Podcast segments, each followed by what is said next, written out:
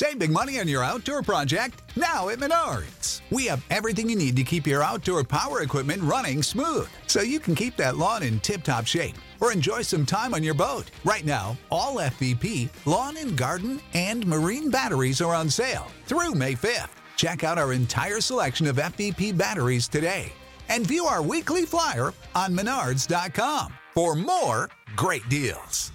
Save that it is the minority who can move the needle. So you just have to be strategic about where you become that minority. And in the meantime, we need people to throw bombs on social media, metaphorical bombs, and uh, and mess things up. You know, like you you need to shake people out of their comfort zone sometimes. It's got to happen, and you need to egg on the GOP when they say that they want to abolish the FBI, and you need to remind them of that shit when a month or two later they kind of cool down and they're like, oh, I was just being emotional. I was on my period. You know, I'm like, well, you know, Stay on your period. yeah, s- Yeah. stay on your period. Stay on I hope rag. you have the worst PMS for the rest of your political life. Like, you should be pissed off. What is up, everybody? My name is Kyle Matovic. I am the host of the In Liberty and Health podcast, where we talk all things liberty, health, and wellness, and beyond. My hope is to encourage and spread the message of liberty and physical and mental well being. I hope you enjoy all the topics we talk about with our guests. We're on all major streaming platforms, so please sit back, relax, and enjoy. Man, I'm doing as good as anyone can do getting buried by his 13 year old son on leg day. I'm not going to apologize for not being on this podcast because I got to go see Metallica. So if that's a problem, kiss my ass. I Okay? am. All right. All right, This meeting is being recorded. Whoa. we came to destroy Zionists and neocons today, and by golly, did I assemble a fucking panel to do it. I am very, very excited for today's show. The first one I did did really well um, for both um, conversations, and I'm sure this one will be absolutely no different. So, um, real quick, we'll go around and everybody can give a brief introduction to their thoughts on the Republican Party, and we'll kind of dive into some uh, content here. Um, the main reason why I brought Shane on is because I feel like he has a little bit more of a uh, background and context to this whole situation. So, uh, Shane, go ahead, uh, kind of give yourself a, uh introduction with the uh, Republican Party and where you're at now. Hey, everybody, I'm Shane Hazel. I loved the Republican Party so much I left it after running for U.S. Congress in 2018. Um, was a libertarian, was trying to do some things and saw behind the, the scenes and couldn't get out of there fast enough. So, um, been been around, done some things, ran for Congress and Senate, and now governor and all that fun stuff. So, yeah, try to trying to move needles a little bit and and at least win people to the irate minority. Mhm. Nice. Uh, Angela, uh, you were on the uh, last one, so um, you know, feel free to give whatever introduction you feel necessary. Sure. So I am the chair of the National Libertarian Party. I am I am here to advocate for the LP, clown nose or not. Uh, we're going to talk about why I think it is the best path forward for people who are genuinely passionate about liberty. Nice. And uh, Reed, uh, kind of same nod to you. You kind of had a uh, interesting path because you had uh, worked on Tulsi Gabbard's campaign, and then um, you know, obviously, you and I talk about strategy stuff all the time, and uh, how ridiculous some of the boomer cons and uh, conservatives are. So, uh, go ahead, uh, whatever you feel is necessary to add to the conversation. Yeah, I mean, I was a Republican uh, forever, uh, and then I voted for Tulsi Gabbard as a Democrat, uh, and like all the time in the Republican Party, I realized what a clown show it was, and then the very short stint, uh, two minutes as a Democrat just to vote for Tulsi, and then re-register as an independent on the way out of the polls.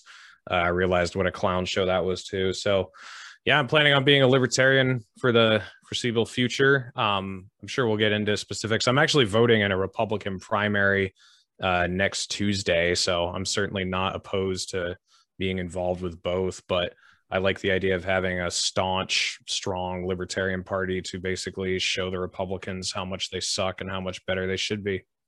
No, I, I absolutely love that, and I agree 100%. And um, to give a little bit of my bias as well is that I am a little bit more biased towards the LP. And some days I feel a little less so. Some days I feel a little bit more so. Today I'm definitely feeling more so biased towards uh, my fellow libertarians here. Um, so I guess I also want to start off with giving perhaps the devil its due. So as we see the MAGA populist right kind of coming to rise, there's a lot of good stuff and a lot of common ground that they have with us. And especially after we saw this real creepy speech that Biden gave with this odd red backdrop, um, he made it very, very clear that he has a severe disdain for what's probably a third of the population who shares a lot of common ground with us. And I think it was Justin O'Donnell who said that uh, um, the fact that it wasn't libertarians who were called out in that speech means that we're not going hard enough. Or it might have been you, Reed. I know it was somebody from New Hampshire, if I remember correctly. But uh, I'm um, not on Twitter. I don't know what you're talking about. Uh, so it would have been LP New Hampshire or Justin O'Donnell. yeah, it, it was someone along those lines. So, um, uh, Shane, perhaps you could speak to this as well because um, you're down in Georgia with somebody who a lot of libertarians like, Marjorie Taylor Greene, but um, we're going to criticize her a little bit in this because I have a clip that I wanted to share with you guys. So, um, I guess real quick, Shane, give the devil its due in wherever you see fit in uh, your mind. For uh for MTG down here, yeah, I, I'll do that. I, I think there's a pretty interesting distinction these days between the GOP and MAGA, which is kind of you know I, I think they're I think they're splitting right, and, and it, it's a lot of what I think is just youth and you know this uh, American indoctrinated patriotism, which you know I come from that. Like I like man, there was a time when you rolled around in the glittery like red, white, and blue stuff, and you're like, oh yeah, this this feels really good. I love this country. We do know like that is a like there's an indoctrination and I, you know I, I try to give people an out so that they can find a, a a way into something different because that's that's what I had to have. I had to have that way out. So man, I don't know, like people like MTG and and, and a lot of people down here um, that will simp for you know guys like Donald Trump, who's like a red flag guy, who is a domestic spying apparatus guy. He is a huge spender. You know, he had a better foreign policy than you know the the people you know the the tyrants and and mass you know serial killers before him. But like the the GOP has really kind of just neutered itself in terms of being able to stand up and be like, hey, you know, we're for the little guy, we are for your rights, we're for you know, and, and not just all some of the rights, like all of your rights, like especially now that you know the the MAGA crowd has put guns on the the chopping block and and made concessions for you know red flag laws it's i mean not only you know the atf and bump stocks and you just see that if republicans are supporting all these kind of things it you, you've you've turned a corner. You've you've the the maga crowd is more of what we consider down here as like blue dog democrats used to be. And that trump is a no kidding new york democrat and that's become extremely palatable for most of the i don't know very boisterous quote unquote part of the Republican Party, which I don't know, man. Like it's there's something I like better about those people than the people that run the GOP for God's sakes. And I, it's, it's because I think of it, it's unintentional. I think it's this indoctrination and wanting to be right, you know, and like wanting to be American. And it's that's I think what's been perverted by like Trump and MAGA. I'm not, you know, they're not domestic terrorists or anything like that, but for God's sakes, like um, the the compromise that so many people have made that you know talk about being just diehard rights and American and Constitution and woo, you know nationalists like nah it's it's gotten so perverted and bastardized that you know I don't recognize them. Right. And, and I agree with a lot of that. And it is kind of sad. And I've pointed this out before, but um, I'm not for um, Trump for the reasons that the news would lay out. I'm against Trump because he wasn't a representation of Uh-oh. what libertarianism is. Oh, he's against Trump for fill it in, Reed. yeah, who knows? You're back. He froze. Oh we no, we lost you. The Mossad got you there for a second. Oh, literally no said, way. "I'm against Trump for," and then it went. oh, of course, of course. I I normally connect my internet to my phone. Oh man, how how fucking terrible. But um, basically, I don't like Trump because people feel like they're getting libertarianism brought to them on a silver platter, but then you get bailouts, you get more drone strikes, you get all this awfulness bagged in this kind of freedom esque, and it's really taking advantage of people who think they're doing the right thing and think they're supporting the right thing, but um, once again, you see behind the curtain if you just look at things objectively, not just through this rosy-eyed lens of "oh, I love Trump." Um, you kind of see that you're not getting what's being sold to you. Um, Yeah. So, Angela, um, anything to add there, and where you feel like you can give the devil its due when it comes to the MAGA populist right? I mean, that was sort of, you know, in in 2016, that was that was the thing that we were all, as a libertarian, you know, you're watching and you're, man, there's like I don't even know how to break this down because I'm so I'm, I'm reeing on the inside. I'm screaming at the sun.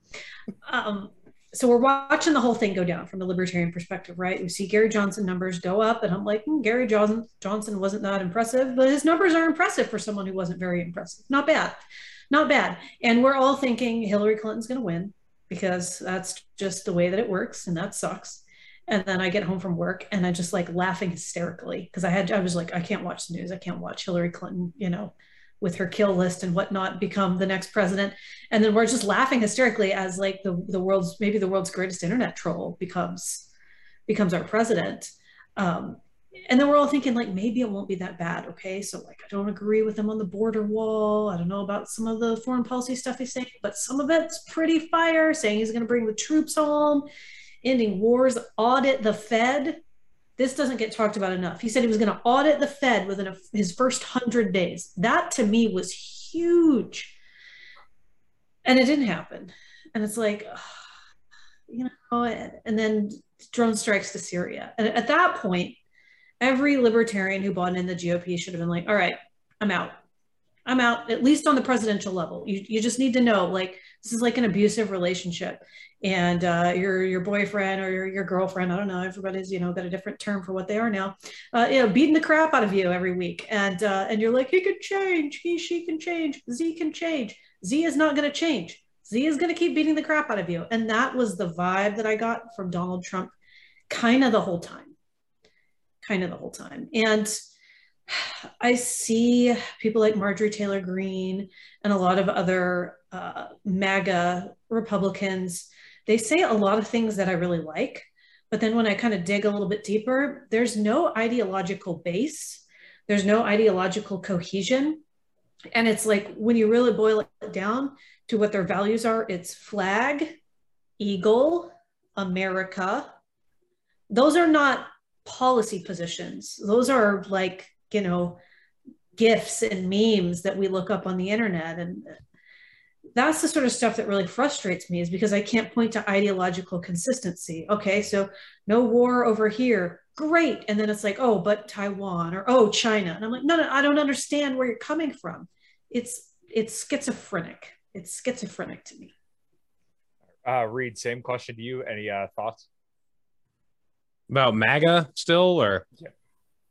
Yeah. yeah um I think they're actually I think it's actually been more detrimental than helpful like I know a lot of people have said that they think MAGA has made the Republicans more anti-war. I think MAGA has made the Republicans think that they're anti-war while not really evolving a lot on the issue. They've just Mhm. switched their targets. So maybe some of them are over most of the terror war unless it's Iran, but like Angela said they're ready to go to war for Taiwan. Um, and they were, I mean, they were ready to go to war with Iran two years ago. No one's going to convince me any different of that. Like, the only reason we didn't go to war with Iran is because of how the Iranians reacted to the situation. Um, they're worse on economics than they ever used to be. You know, like I feel like 10 years ago, the Republicans were way better on economics. It seemed like they actually did want to balance the budget, actually did want to bring spending down The they're Party? completely out to lunch on it now. Like, um, in 2020, they were arguing over who could get the biggest stimulus bill passed, you know, and you know who was the coolest by how much money was in their bill or whatever. Um, maybe they've gotten a little bit better on the cops. Maybe I, I'm not convinced it's a systemic change yet I'm not. but uh you know a little bit here and there they're better on drugs than well they were but then trump just did this speech about how we're going to execute drug dealers. So I don't know. I'm not convinced that this has been an improvement. Like, I think, you know, Republicans that I know personally are more open to libertarian ideas than they have been in the past. Uh, so Republican New Hampshire people who know me and listen to my show, like they're very um, open to the message. But as far as like the MAGA movement, like not saying every person in that movement is that way, but like the the core tenets of that movement, I don't think are an improvement from where we've been. They're just a kind of a bait and switch and move us on to different targets with all the same issues. All right, guys. Um, I'm absolutely thrilled with the uh, show's new sponsor. Um, I am now sponsored and uh, have an affiliate through LMNT electrolytes. Um, I've used these electrolytes for years. Um, back when I used to do a lot of fasting, in fact, I used to drink sometimes I want to say up to seven a day, seven little packets. So um, the packets are full of all the electrolytes that you need to perform and hydrate yourself properly. Um, you need sodium for pretty much every single function in your body, despite what um, a lot of people may tell you. Um, sodium doesn't actually cause a lot of the issues that uh, people kind of would have you believe. So, um, just real quick to give you a little bit of facts, um, you don't need sugar to hydrate. Electrolytes and water don't require glucose to pass through the gut. The average American consumes over 60 pounds of sugar a year. And um, when it comes to athletic performance, um, you can actually lose up to seven grams per day in hot climate. So um, make sure you click on the affiliate link below to get all your hydration needs. And like I said, I'm super stoked to have these guys um, teamed up with the podcast. And uh, just make sure you get your uh, electrolytes through LMNT. All right, guys. Thanks. Yeah, I definitely think that sums it up relatively well. Um, did anyone have anything to add to what Reed just said? I was going to say at the end is you know like they've they're fairly fairly better on a few things right up until it's time to vote, right? Right. And then oh, this is too important. You got to vote for the Yeah. Republican. And you're like, what the fuck are you talking about? Well, yeah. So my whole point to a lot of people now is that they're still saying, "Oh, you have to support Trump." And look, I wouldn't be opposed to voting for a Republican if it was like Rand Paul or Thomas Massie. But the problem is, is that they're not willing to say like, "Holy fuck, Trump really let us down." Like Angela Right. said, audit the Fed, um, bring all the troops home, do all this stuff. He he literally did nothing that he said he was going to do. But people are still like, "Oh no, no, no. he woke so many people up." Yeah, but once again, if you poke and prod a lot of these people who claim to be anti-war now, they're they don't really have, like Angela said, any kind of grounding in this. They don't have a principle that they're kind of adhering to. It's just because they heard the orange man say on the TV that war bad, at least these wars are bad. So we can uh, you know, just go for whatever here. and and for everybody that's like he's a you know he's this alpha guy you know how he went in and sat with putin and his legs you know like just the body language and all this kind of stuff for a guy that's supposed to be an alpha and a businessman and somebody that's you know like you know real brass knuckles and bullshit you're he, he really kind of came off as a beta cuck because you're the president of the United States of America. You have the entire military, the DOJ, the entire executive at your disposal if you will install the right people or get rid of them, you know, all together. But like, man, none of that stuff happened. So we need the mystery method for presidents. Never That's- happened. Never did anything following up. Hmm. No, for me, I'm the president. Like, do something, man. It's it was it was really disappointing, but I feel the reason that it was so disappointing is because we were looking at it through the framework of like a liberty leaning Republican, and the reality is he was a New York centrist Democrat, hmm. much more like Bill Clinton. Uh, I, I don't know. Maybe Clinton even had better fiscal policies, and he went really hard on welfare. I don't want to say anything nice about the Clintons, which really tells me like that maybe we're we're riding Trump's uh, piece a little too hard, you know, Yeah, in, as a reaction. That's what I think, and and I think also, by the way, I, I'm noticing the the framework of this conversation is really at the federal level, Mhm. which I think is worth noting. Yeah, yeah, yeah. And, and um, you know, we've also talked about DeSantis a little bit on the last episode, but um, I kind of want to get you guys' thoughts on that. And then I have a couple of bookmarked tweets and clips I wanted to pull up to kind of pull the wool off of people's eyes when it comes to the uh, MAGA Republicans and being anti-war, at least you know, anti-war with China and some of the other stuff there. So DeSantis, I I get why people like him because he's really good at beating back the media and playing the left's game better than they can play it against him.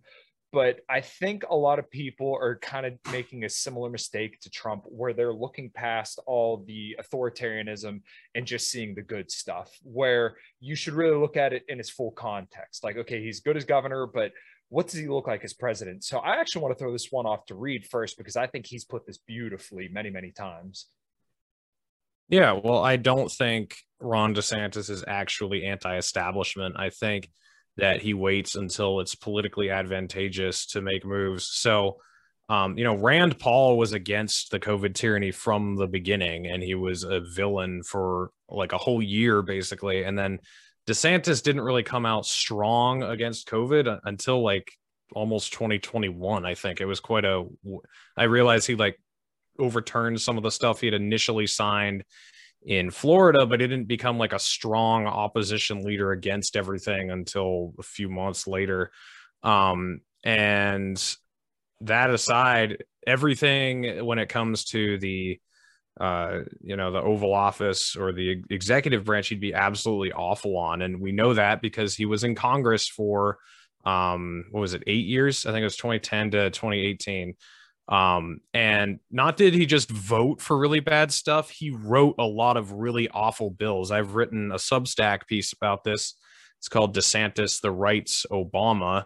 And I linked, uh, uh, you know, I linked his voting history in the House when he was in there, and it's all the bills that he sponsored, and they're like bills to go after terrorists around the world, bills to make Israel, uh, make Jerusalem the capital of Israel, and like all all this shit. Like it's awful, and um, you know, I, I, think he's very similar to Obama. He was kind of good on one really important issue, just like Obama was. Obama was kind of good on the Iraq war, which was a really important issue.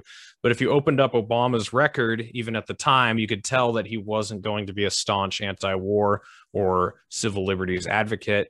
The exact same true is of, um, the exact same is true of DeSantis, but I think DeSantis's record is worse than Obama's was when he was still in the Senate. Like there's we don't want to be anywhere near this guy. We don't want him anywhere near the White House.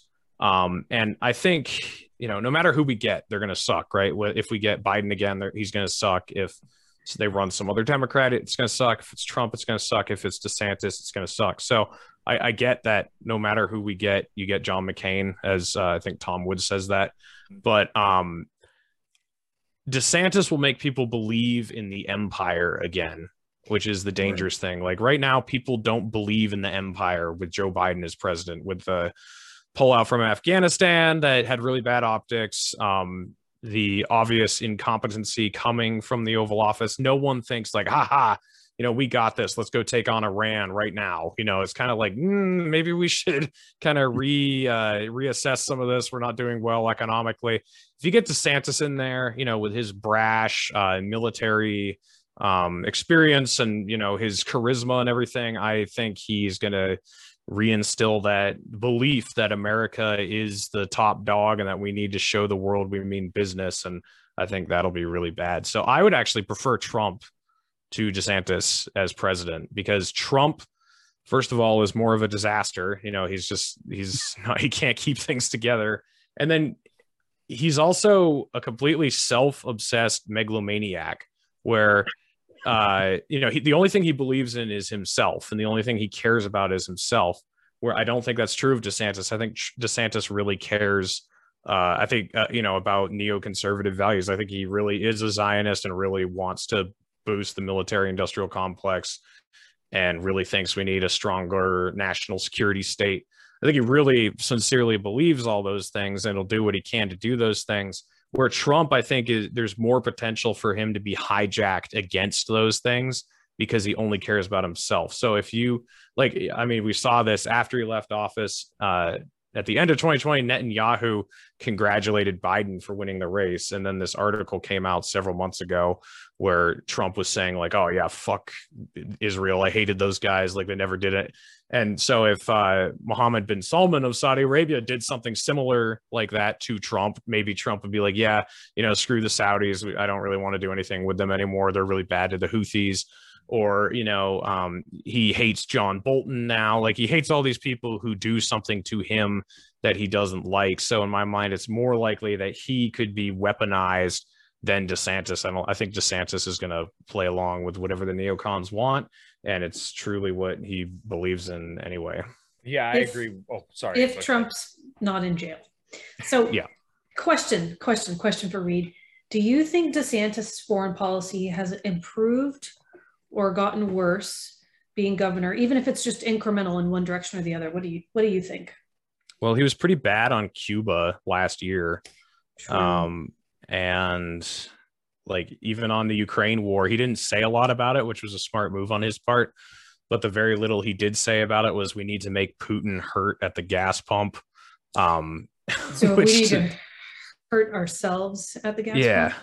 yeah. yeah. So like, I, I don't think he's, I don't think he's improved at all. Um, yeah. If you so. look at his uh, voting record, as Reed kind of alluded to, uh, it is literally abysmal on all you know the Fourth Amendment, all foreign policy, drone strikes, you name it. I mean, he is a you know toe the line freaking neocon, and like Reed said, he has the charisma to make people believe in the empire again. Right? It's not going to be make America great again. It's going to be make the America the great empire again. And I really see that being the case for DeSantis, which is very, very, very concerning. And I- I mean, I watch his videos and some of the stuff he says and the way he is, and it's hard not to think that he's convincing and he means it. And it's just very concerning because once again, a lot of good libertarians and good people are going to get swept up in this, and they're going to be made useful idiots for the regime. Neocon and MAGA clothing. Mhm. and to further your point and what's going to compound all of this is the the dollar is imploding right now right? Like it's not we're just spending too much. Like we we are printing fiat out in you know out of existence in in and i think a very controlled type of way right now to to absolutely demolish cash dollars as the reserve currency so that they can move into a central bank digital currency or central bank digital dollar right and here's the thing is if you are the president of the United States, I think the banks, you know, like they did with Kennedy, are going to make you heel one way or another. And if that is, you are now picking up the pieces of a absolutely wrecked economy since you know 2020 and i mean that's let's face it i mean th- this is a depression that started probably in 2019 when uh, we had brexit and kind of was cloaked in 2020 covid and, and push forward. And so when you see how the banks are going to, you know, self demo this thing and then start having people in those positions that are puppets like DeSantis or whoever the president's going to be, they're going to lean on that person and basically make them the person that has to accept CDBCs. And if this is the case, this is what I I've been just kind of ripping about lately is now what you have is that thin blue line and the military that gets paid in CBDCs. And if that's the case, now what you have is an authoritarian front that's able to go into places, still make purchases, carry on with life and everything else. Whereas anybody who rejects this push into a central bank digital dollar by the the Fed, or maybe it gets offloaded into the you know uh, the IMF where the Mhm. W wants it right Ugh. because the the narrative is going to be this: America as a reserve currency has screwed up, and they have screwed up so big that they can never ever be entrusted with the reserve currency of the world. No country can if America can't do it. So the the these the centralized power at the world level is going to have control over all currency forever and ever. Amen. And like DeSantis will be their boy. Wow.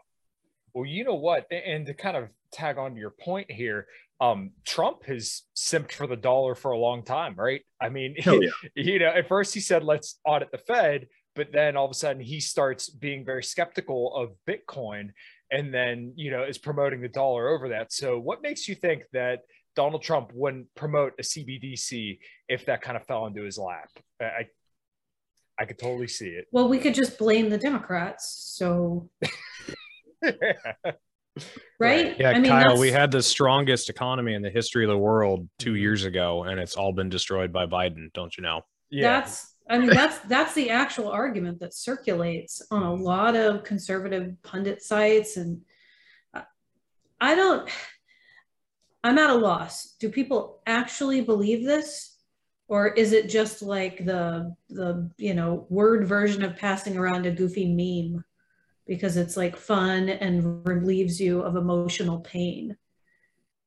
I, I don't know. I, I really don't know if they actually believe that and they just pretend that the trillions of dollars of money that just like evaporated during Donald Trump's presidency, like that just wasn't a thing. I, I Yeah, 'cause- honestly. Oh, sorry, go ahead. No, I, that's it's all like it's it's now in present, right? Like it, it's right now. It is in the news. You were only paying a dollar eighty, maybe depending on where you were for gas. Like mm-hmm. that translates across the board economically for everybody, right? And so everybody's like, "Yeah, I'm a Democrat, but man, I don't think I can take this kind of stuff anymore." Whether it's Republican or Democrat, like man, they are they're going to be like, "Nah, like this is this is an economy that was all democratically controlled." Memory of a goldfish. Yeah. Yeah, honestly, I think Yeah. that's what it is.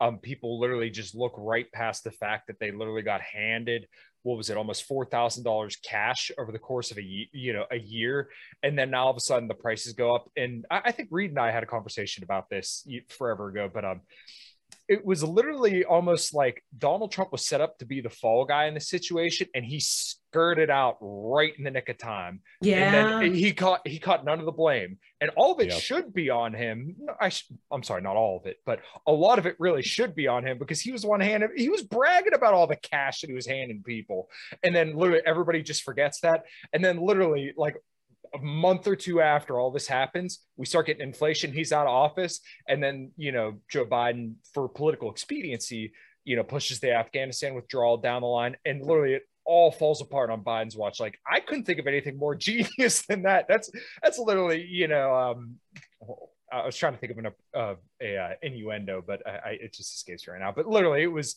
you know cut the cord and run, and then you know watch the fucker blow. Yeah, yeah. It was uh like everyone acting I mean, I, I am so sick of the stolen election shit. Like, I mean, yeah, the Hunter Biden laptop story was definitely covered up, and there was lots of rigging to that, you know, to that measure, and the media definitely wanted Biden to win. But I mean, if you're a Republican, you don't want Trump winning in 2020. You want him to lose.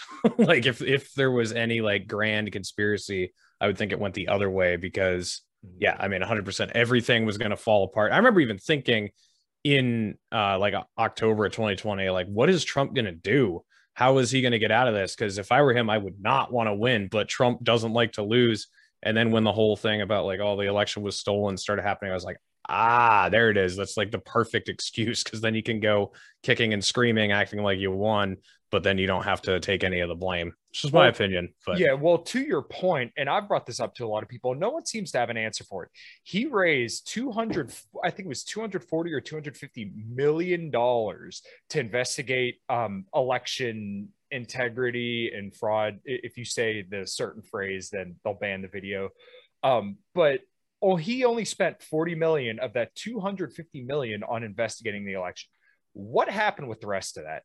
And why was nothing ever done about it? It, it it makes you question. And if you're a Republican, you know, supporter and you donated to that, you should be like, what the fuck did you do with all that? like, you literally handed everybody free money. They pretty much gave it back to you tenfold. And then you just ran. And now you're, you know, eating Big Macs in Mar-a-Lago. And people are still eating your shit up after the FBI raided your home. But like, it, it, like I said, Well, I mean, he's got to rebuy a lot of Melania's wardrobe since a lot of that shit was stolen, which is sad. And as a woman, I'd be pissed if someone took my dresses. But um, yeah, I, I don't understand. Like the like, there's like we got this long ass laundry list of things that are not exciting about Donald Trump, Mhm. uh, things that are quite frightening about DeSantis, and people are just standing for him so hard. Let me ask: Does anybody know? Did Ron DeSantis did he pass out the woke poke like uh like candy? Uh, he was very much for it. Yeah, he uh, Cool. he, he was giving yeah he was giving speeches about it and saying uh, you know in elderly homes about the availability of it. And Lovely. To to his credit though, when it came to children, he was firmly against that, and obviously he was against mandates. But um, still kind of concerning nonetheless. I don't know if you guys watched uh, the Dave and Styx debate. Uh, I, Yep. I I found it interesting that Styx characterized Trump as just saying, "Oh, hey, here's the vaccine. Get it if you want it." It, it was never that. It was this is our greatest accomplishment, and you shouldn't let the Democrats take this away from us. Operation Warp Speed. I will say that although some of that stuff was not represented correctly, Styx did a fantastic job in that debate, probably because some of that stuff was not represented correctly. But uh, he he worked that material really well. Oh yeah. Yeah, no, I completely agree. So um I wanted to pivot to something. I wanted to get some of you guys' reaction. I got some uh bookmark tweets and some other stuff that um I wanted to share. So this one went around on Twitter. Let me make sure I got the sound going on. Oh yeah, I saw this one. Okay, yeah. So I mean, I'm Um, not on Twitter, so I didn't see it. but- yeah, uh, I shared this with Shane. and I'm sure everybody saw it, but uh, the, these are the kind of Republicans that were that are being put forth.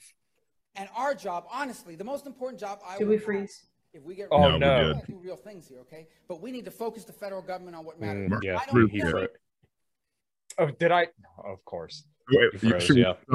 You froze right when you were going to take click.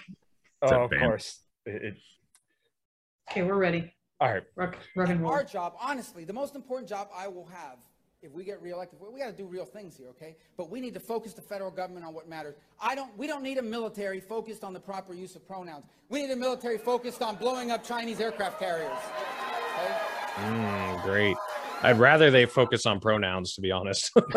right but uh, the, the one thing that was important to take away from this clip wasn't necessarily the fact that he said that although i'm not downplaying that at all And he's Um, such a bitch, and he said it. right? well yeah yeah but um the Uh, face that we're told is anti-war screamed and cheered for this Yes, applause. Lots of applause. Lots it- of applause. and so I also bookmarked a lot of tweets, and it's funny how a lot of this stuff gets misrepresented. Um, Good this was concerning out of our lovely Marjorie Taylor Greene. no, not based Q, mommy. had my way, I would come down on China so hard. I would put tariffs back in place and they would be more strict than President Trump's because those tariffs work. I would kick out every single Chinese in this country that is loyal to the CCP. And they those, would if be you gone. if you I do one, not if, care if, who if- they are. If you sign one of those documents that says that Yes, you're, you've you're got to gone. report. back to China. I don't care how much money you have, how much land you own, how many businesses you own, how much money you've donated to colleges and universities. I don't care about who your kid is and how many how many students you've sent. So to Jack Ma, all these guys, all these people that So there's that. Um, Mm. And I- I'll just run through these real quick, and then I want to get you guys' thoughts. Um, Anthony Sabatini, imagine being more concerned with Russia than China. March 20th, right as we were sending money and tons of funds into uh, Ukraine, right, escalating tensions Man, with Russia. I want to like him. Uh, So no, so do I. no. Uh, Matt Oh. Gaetz, Joe Biden wants to open America to China, but he opposes opening America for America. China first, uh, because of China's global dominance and America last policies. Iran, Venezuela are all turned to China for collaboration. Biden is trying to force Americans to buy electric car, ignoring American energies, attacking U.S. energy and creating a crisis. China controls the mineral supply. Um, Biden is China first. Just a lot of stuff of constant this um, kind of narrative that Biden is China first. But if you actually look objectively and you understand his policy with China, he's actually been much more hawkish than Trump. He never repealed the tariffs.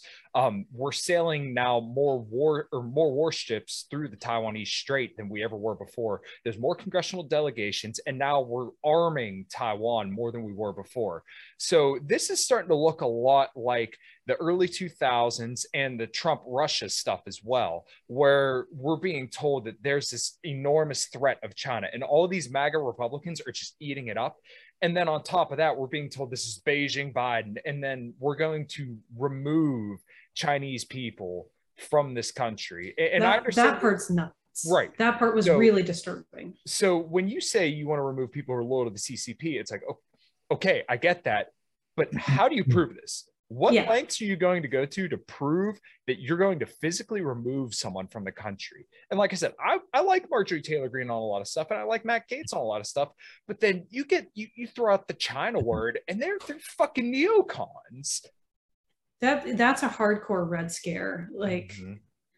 it's it's it's funny. Like I think about when when people are talking about tariffs on China, I think of it as like a war on Happy Meal toys.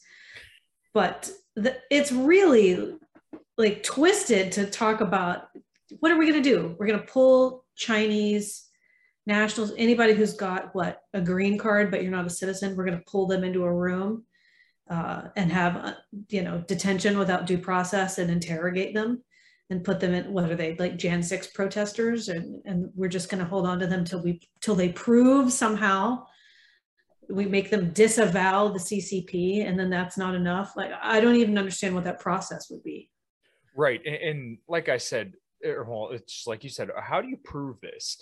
And you see all sorts of people. Um, somebody that I see relatively frequently is legitimately concerned with there being Chinese spies inside of colleges. Um, I don't know if you guys know who Elijah Schaffer is, who lo- who Yeah. slightly offensive. He is always tweeting out, "Oh, I hate Chinese people. Um, China's the number one enemy." I mean, this is like a frequent thread, and people eat this shit up like I said, this looks a lot like the early 2000s where we're capturing people who are suspected to be involved with 9-11 because they're in, Right. Ar- they're of Arabic descent and then keeping them in indefinite detention for extended periods of time. I don't think that is that far off from what we're pushing now. And people may call me woke or say I'm crazy for thinking shit like this, but that kind of rhetoric definitely complements that kind of situation. I bet there are Chinese spies here, and I bet that there's not as many as we have spies over in all other parts of the country, like that, or the world. Like that's, we have this thing called the CIA. You know, like we have these intelligence agencies that do that exact thing, and and it's okay when we do it. But um, if China sends a spy in or someone to influence our education system, whatever. This is this is like insanity. I don't even know how to break this down. Yeah. Reed. I- or, oh, no, go ahead. Shane, go ahead. Go ahead, Reed. Yeah, well, I mean, I think the biggest enemies that we have are Israel and Saudi Arabia, aside from our own government, and they're the ones that control, you know, through blackmail and through business deals and everything. like they're the ones who have the biggest uh, sway on our elected officials, and neither party talks about either of them. Um, and obviously, the bigger threat than either those countries is our own State Department and our own military and everything that could be weaponized against us. So I don't know. I all the fear mongering about China or Russia or Cuba or Venezuela or Iran or whatever, it's all ridiculous. Like all, all of the threats are internal or the guys we support the most. Yeah, 100%. And, and that's the other side of that coin is, you know, I, I know I, maybe I need to beat up on Marco just a second because he, he, he- like, I really think he's like this small child, you know, that, that is kind of like, hey, my dad can beat up your dad kind of thing. And just because he perceives he has the bigger stick, then he can talk loose and tough with like, you know, people's lives. And I mean, we're talking like literally billions of people's lives. So, you know, Little Marco. Isn't that what he called him? I think so. yeah. so terrible. Um, and then the other side of that is, you know, Marjorie Taylor Greene is like, I'd be, you know, a billion times tougher, a quadrillion and one hundred thousand. You know how your your kids will talk. Well, my kids talk like that, and when they talk Yeah. about astronomically large numbers, like I would be a billion times, a hundred thousand more times more tough than Trump was on tariffs. And you're like, hey, maybe instead of like you know trying to out tariff people which you know is obviously a terrible idea because the the consumer pays the tax at the end of the day is maybe get out of our lives. Let manufacturing and entrepreneurship and everything that we do here in the united states compete. It's not that there's just like this you know tiny amount of the pie marjorie taylor greene there is a pie that we can grow and that starts here. Like if if we were if we were doing everything that we could in, in in freedom in libertyville instead of you know blaming you know com- competition on the, the lack of more taxes which is the most asinine idea ever it's like man we blow most of the people out of the water with competition and work ethic and not you know some silly minimum wage or you know what just get out of our way if you want to crush china but they won't relinquish the power long enough to do that Right. And I um, read an article, and I'll see if I can link it below. But um, the tariffs actually fell 94% on American consumers. And this has been verified time and time again. And I heard from a talk once that we only get about 3% of our steel from China. And that was mostly what the tariff was on. And it, it- it's so ridiculous to think that, yes, you can tariff yourself into prosperity. Like, eh, what? And Marjorie even said in a tweet before that um, China's economy is a fake, weak. I can't remember exactly what she said, but um, she basically called it a fake, weak, phony economy or something like that. It's like, okay, well, are they the biggest threat, or Yeah. are they a phony economy? Because if you look, it it doesn't take much digging beneath the surface to realize, holy shit, China's a house of cards and they're in a worse situation than us. Yeah. And the the only threat that they are to us is the amount that we prop them up and provoke them, which we're doing a lot to provoke them right now under a Democrat rule who supposedly isn't tough enough on China. Well, once again, wh- what happened with Trump? You kept saying he was a Russian asset. He's a Russian asset. He's not tough enough on Russia. And then he pulls out of the INF treaties and then starts arming the shit out of Ukraine after we committed a uh, coup there. Well, what's going to happen with Biden? You keep saying Beijing Biden, Beijing Biden. What's he do? Once again, sends Nancy Pelosi over there, and nobody said a word about this. Not even the MAGA Republicans really said that much about it. They basically, even, I, hate to say this, but Thomas Massie even came out in support of it for Mhm. Pelosi's trip to Taiwan. So it's like, it's on us to, to kind of bring this issue to the forefront. Like, hey, you guys don't want that fucking smoke. Like, a nuclear war is not something you come back from. Uh, it- it- it's it's insanity to me.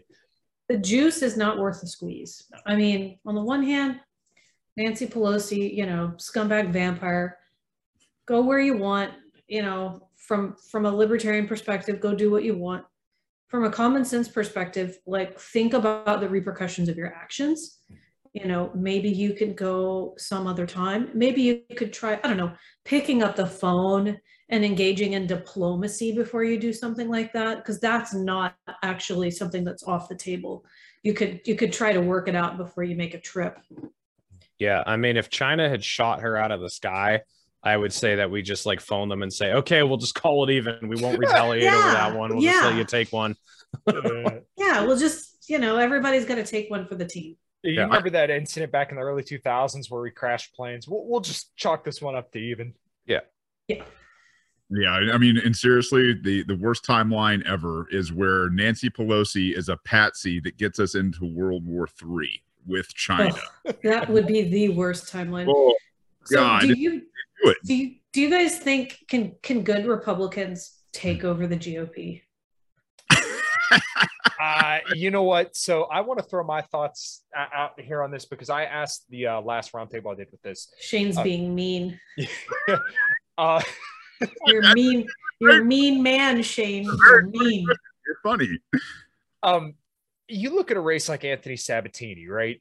A guy who we share a lot in common with, although I will throw some shit his way for saying we should execute foreign leaders and um, being a China hawk. Um, yeah, I, I think you probably shouldn't say publicly that you would execute a foreign leader like that's that's kind of a line you don't cross. Um, he Pretty lost base, ra- though. it, it, kind of is impressive, but um, yeah, it is really stupid, though. yeah. So you have someone like him who is a Rothbardian libertarian that lost his race to fucking Corey Mills, who says Yemen is a proxy war with Iran, right? Um, a swamp creature through and through. Um, then you have somebody. Oh, man, he, he's, swamp creature every time. We got swamp, a swamp creature through and through Yeah, swamp, of course. Um, so you have Corey Mills who got elected over Anthony Sabatini. You have Ian Smith in New Jersey who defied the lockdowns and should be considered a national hero for his actions throughout 2020. He lost his race, and the GOP did not support him at all.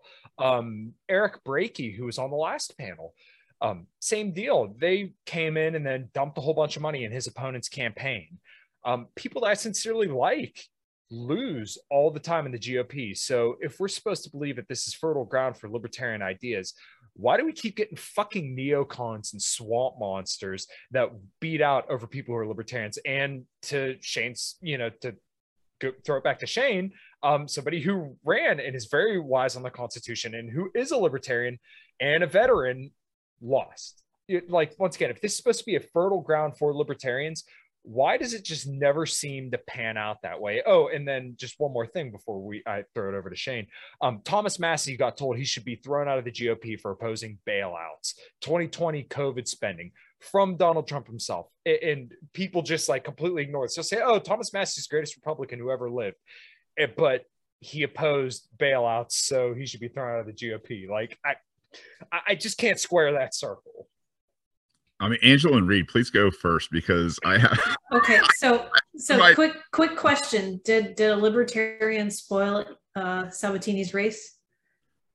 No, Oh, okay, good to know. I don't Okay. think. Just just getting that out of the way. Just getting it out of the way. Okay. Um, yeah, like I, I think we should be the spoilers, actually. Like I think that's our best role is like uh, you know, I, I think when Shane caused trouble last election and made national news over it and actually drew attention to us, like I think that was one of the I, I think that was the most consequential race. Like even though Rainwater and uh, Ricky Harrington got like 30% of the vote no one really heard about it. The only thing we heard about was whoa what's going on down in georgia? You know there's this crazy re-election taking place. So i think that's like our most causing problems for the other two and drawing attention and throw in the races i think is the biggest thing we can do. But yeah i don't think the republicans are going to get taken over by good republicans. I mean there's like three good republicans you know um and they have their faults that are pretty big too like even those three. So i don't know. I, I don't think there's any hope. Yeah, I uh, I completely agree, and I think that uh, Shane's campaign was definitely telling when you have pretty much all the good Republicans and even bad Republicans ringing your phone off the hook to give you a call and it's for you to drop out and endorse somebody else. And Everyone needs to go watch Shane Hazel's episode with Rand Paul. That is the most depressing thing. As a 2016 Rand Paul for president supporter, I can say that is like the most depressing video I've ever watched, but So- everyone needs to go see it. I, I completely agree. And I remember watching that the first Mm. time and I didn't think about it at all. I enjoyed it. And then before I had Shane on, he was in the, my first 20 guests. And I watched it again and I completely agree. That is the most depressing. Um, what was it? Half hour of Rand Paul. Yeah, I, it was the most upsetting half hour for Rand Paul I've ever seen in my entire life. And um, if I were his father, I would have put him over my lap. Oh, that's that's so sad. That's so sad. Nothing like being the guy in, in, in the seat doing it too, because boy, you know, like I don't know what I thought. You know, I didn't know, like I, I didn't, I didn't You- know that was going to happen. I thought, you know, maybe something better would come of the the talk, but it was. It was thirty minutes of just, oh God, you got like give me something, man. Give me one libertarian thing. Give me, or, or just freedom. Ask, like, I mean, just ish, like Close, yeah. right? Um, I told the Republican Party in 2018 when they, you know, got together in back rooms and did the dirty and made sure that stuff, you know, was was really, um, you know, uh, just as as as bad as politics can be. Like, I'm going to bring you to your knees, and I'm not just going to destroy the party like in Georgia. I am going to do everything that I can to expose you guys who you are, and you'll fall underneath your own weight oh man to take you know one of quote unquote the the republicans best you know in terms of senators um that's a fun story but like there's there was other you know behind the scenes things as well right where i i did you know get a call from mike lee during that same time frame and he's like oh hey i'm mike lee. And I, I was he said i'm a senator from utah. And i was like i know who you are mike. Yeah. like what can i help you with? Right? And he starts asking election down here and he's like well they've asked me to come down and campaign for david perdue. I was like mike do you know? And i just kind of filled him in on the backstory I said, don't come down here, man. Like, I really, I appreciate a lot of the things you do up there. I will, like, I'm, I'm going to come after anybody and everybody.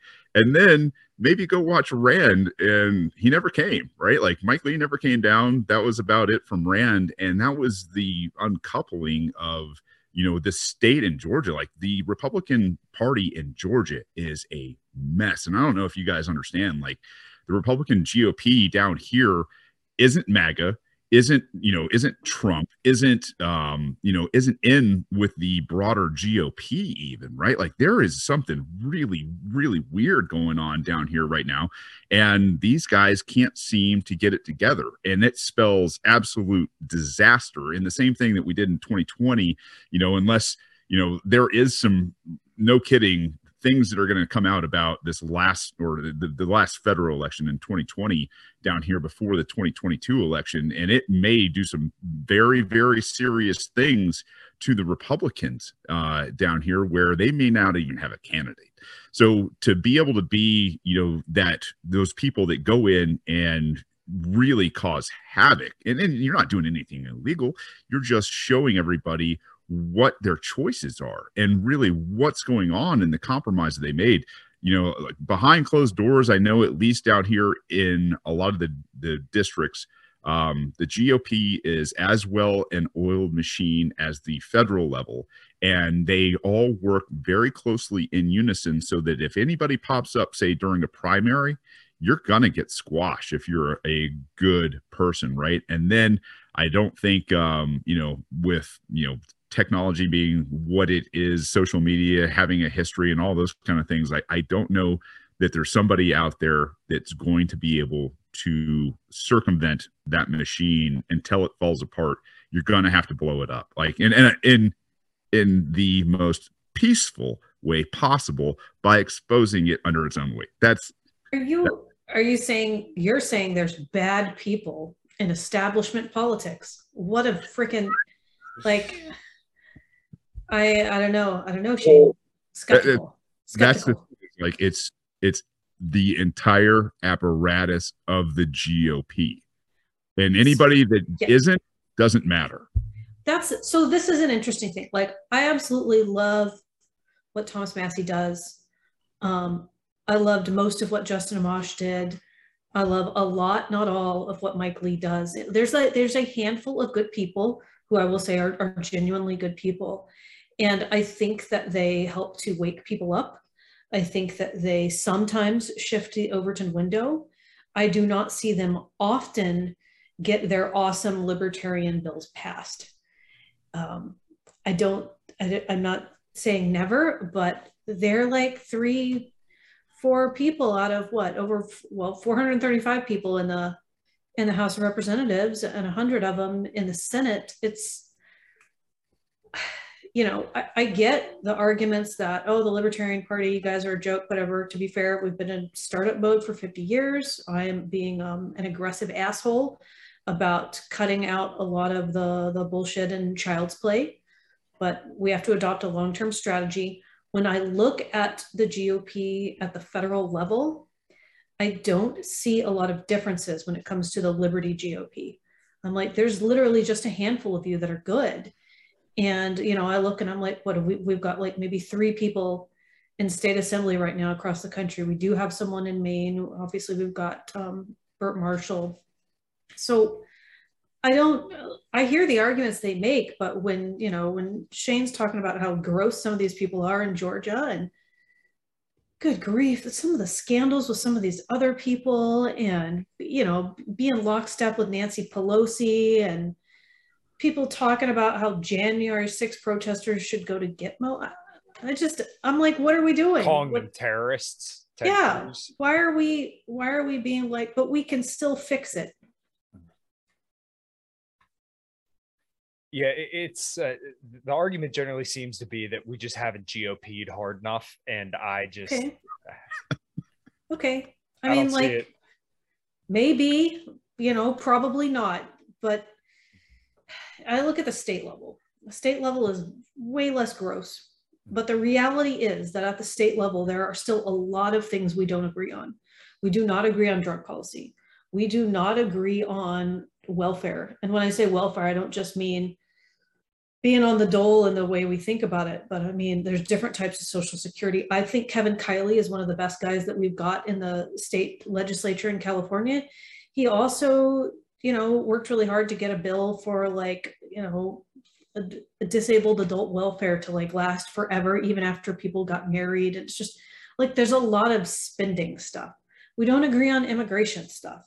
And the LP is not a monolith. We're not all open borders. Some some people just want immigration reform, but some of the state assembly people are like hardcore closed borders, and they're like, "Welcome ICE, bring ICE in." No, like I don't want that.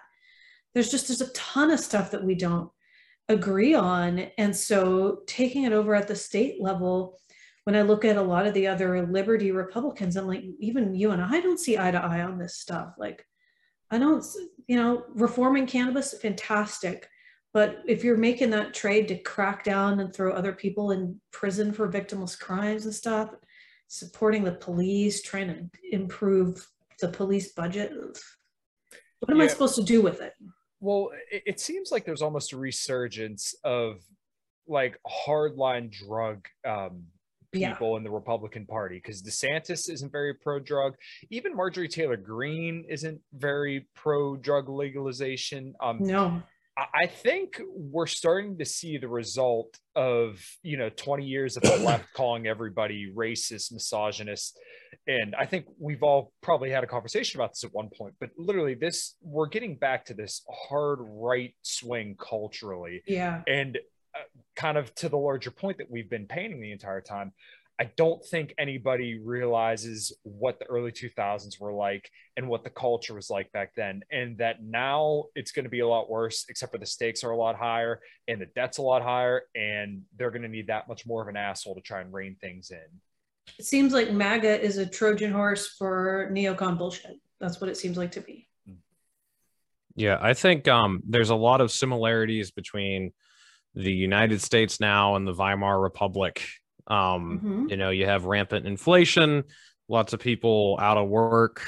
Um, you know, uh, society and culture are on a steep downward plummet, um, and that doesn't lead to good things because people embrace somebody who tells them that things are going to be okay and that he's going to fix them even if you have to like ignore some other crazy shit he's going to do or whatever. Like historically that's not been good but that's what people embrace when there's chaos.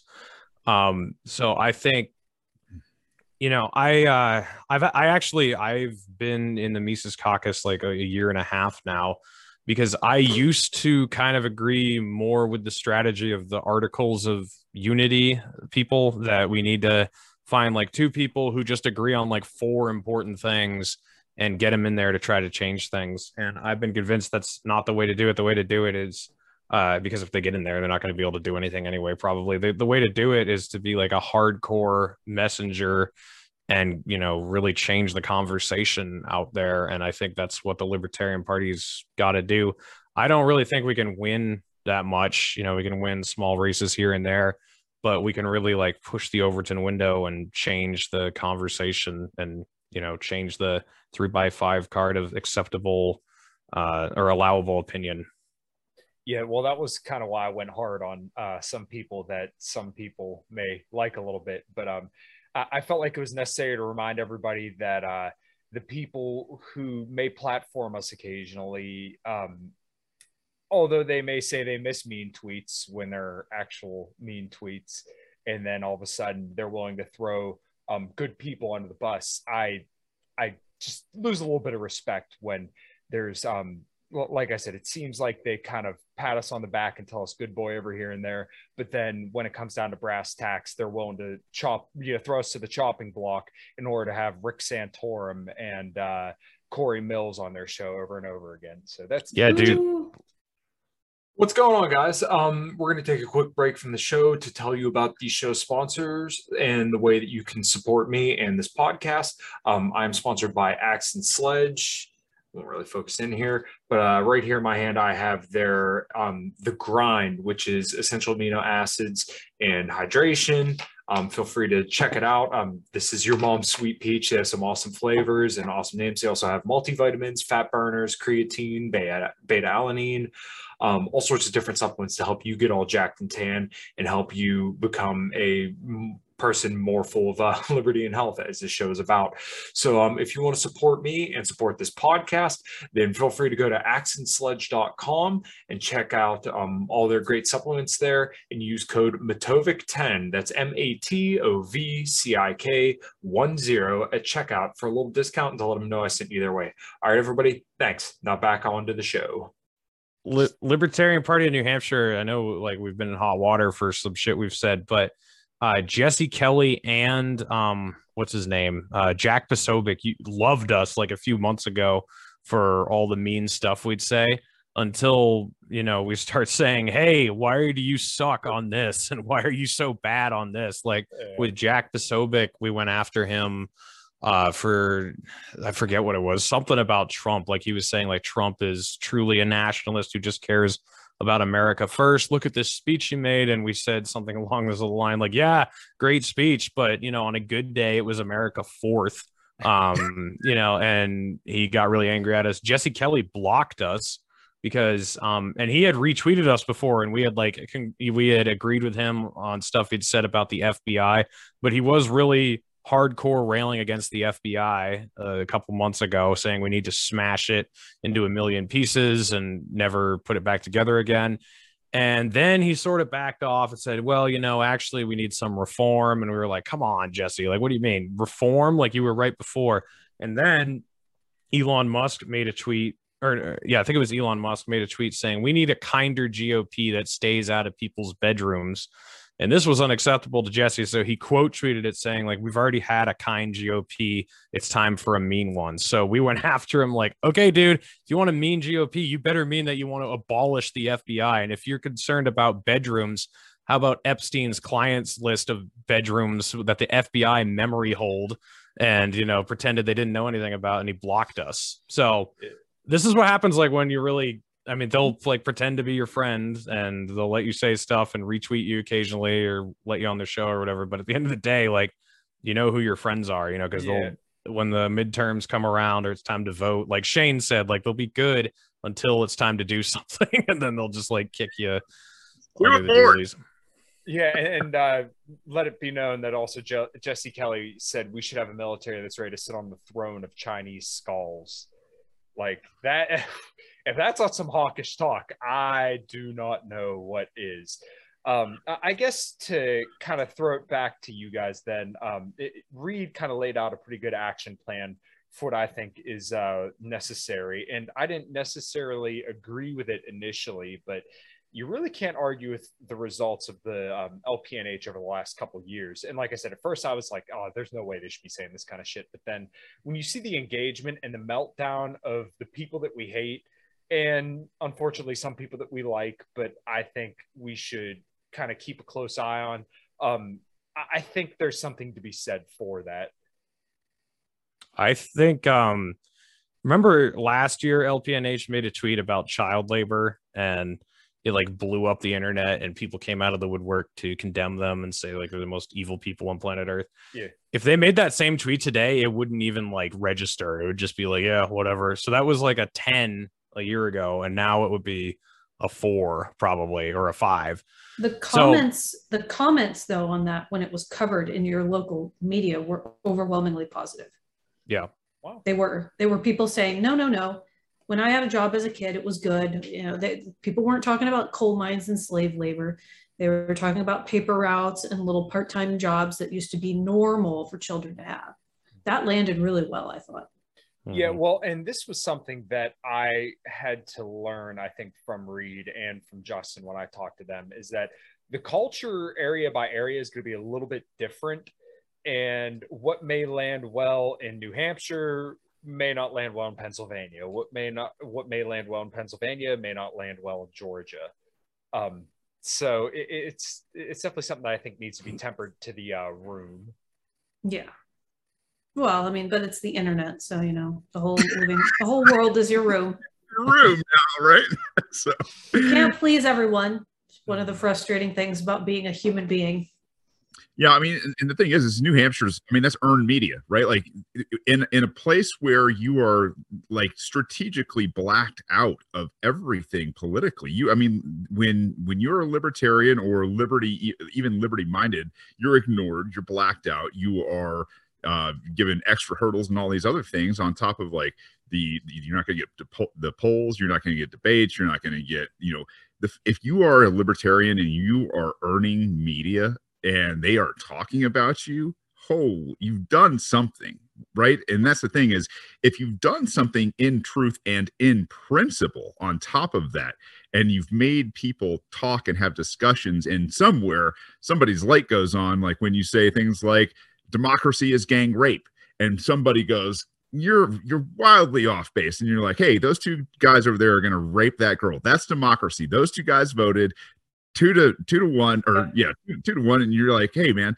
But what you've done is you've you've made this impact. And man i'll tell you what i wish there was a lot more libertarians using those 12 pound brains that they have to go out there and take a situation smartly that you've learned over time and craft that and just inject it and see what happens in terms of conversation. There may be some people that don't like you.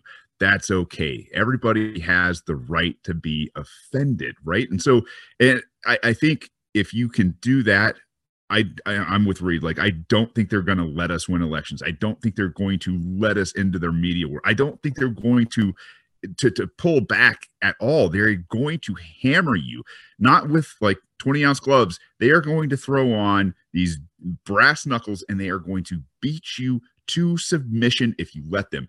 Now, if you get back up and you start hitting, that is a completely different strategy than what has we've wanted to be liked. It's like wanting to like your you abusive spouse for God's sake. So if you can hit back and hit square and hit hard from a place of truth, man, you've got the you, you've got this world right now, local, state, even international. I mean, all the way up to where things are landing and people will talk about you and you will win people at least to a conversation.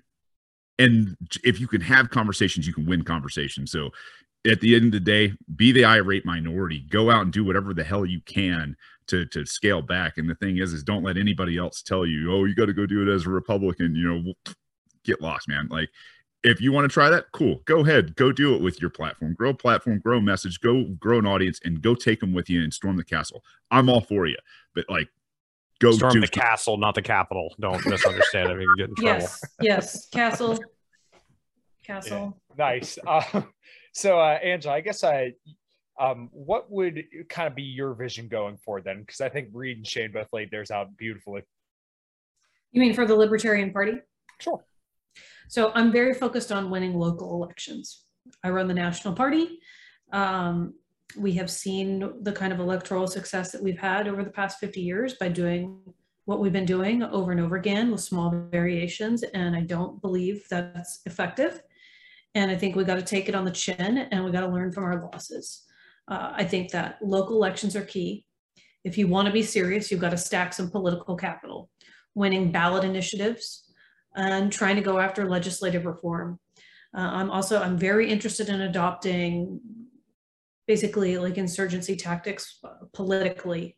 Uh, Shane and I have chatted about this a little bit. Uh, I think that that's one of the best ways that you can disrupt establishment local politics. Uh, and sometimes that does that means you do not have room to have loyalty to the GOP. It means like you just you don't have room for it. You can't you can't always trade favors with people. It's got to be grassroots. It's got to be grassroots. And we have an absolute like an excellent opportunity. The political climate is really ripe for that. That's really what I'm interested in. I uh, I'm not personally as interested in spoiler races. We're not a monolith. Everybody's going to have a different strategy. What I'm really interested in is becoming the minor party in areas where the GOP or the Dems have just totally abandoned it and given up. States like Hawaii, Wyoming, Vermont, uh, at a smaller level in LA County, I will tell you that the, the GOP is a joke.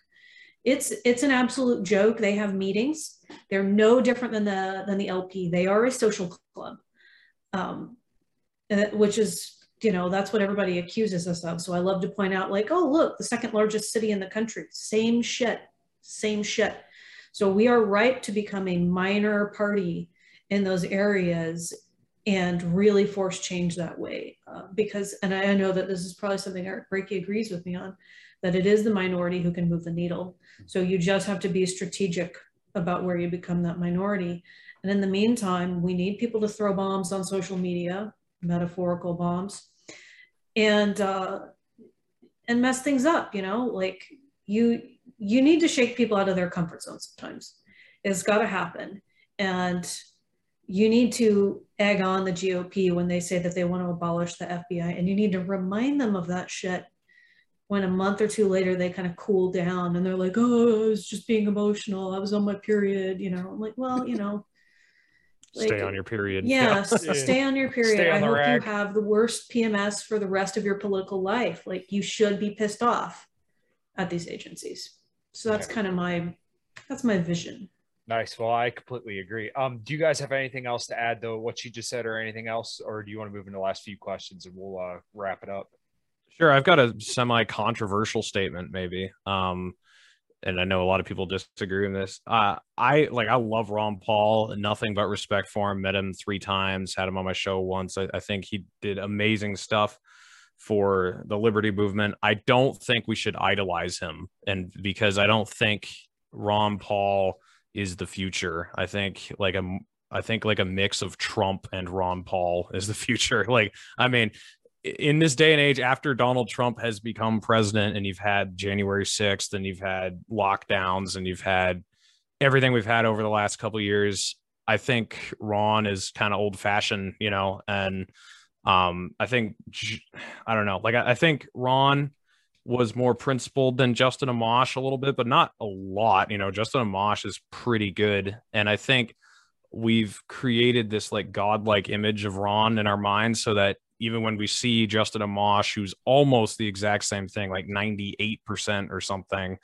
we just like think he kind of sucks. And I think we're kidding ourselves that we're going to have like another Ron Paul movement with a Ron Paul figure. And that's why like I'm excited for Dave if he runs because I think Dave is going to be like a little bit more aggressive than Ron was and you know kind of punch at a different angle. But that might be a controversial controversial statement, but I just think like the you know like we we've kind of emulate we've tried to emulate Ron Paul in every way and I don't think that that's necessarily going to be what punches us through the uh the surface. So it's Yeah, my I- controversial statement. I think what I picked up from your statement there would essentially be that the time for being nice has passed. And Ron Paul, and I'm not saying this in a derogatory way, but he was just kind of a nice, you know, the the Mhm. old Southern country doctor who birthed a bunch of babies and was great on everything. But um, you know, in 2022, it may not be the time for someone like that to that person just doesn't have the same appeal that they had in 2008 or 2012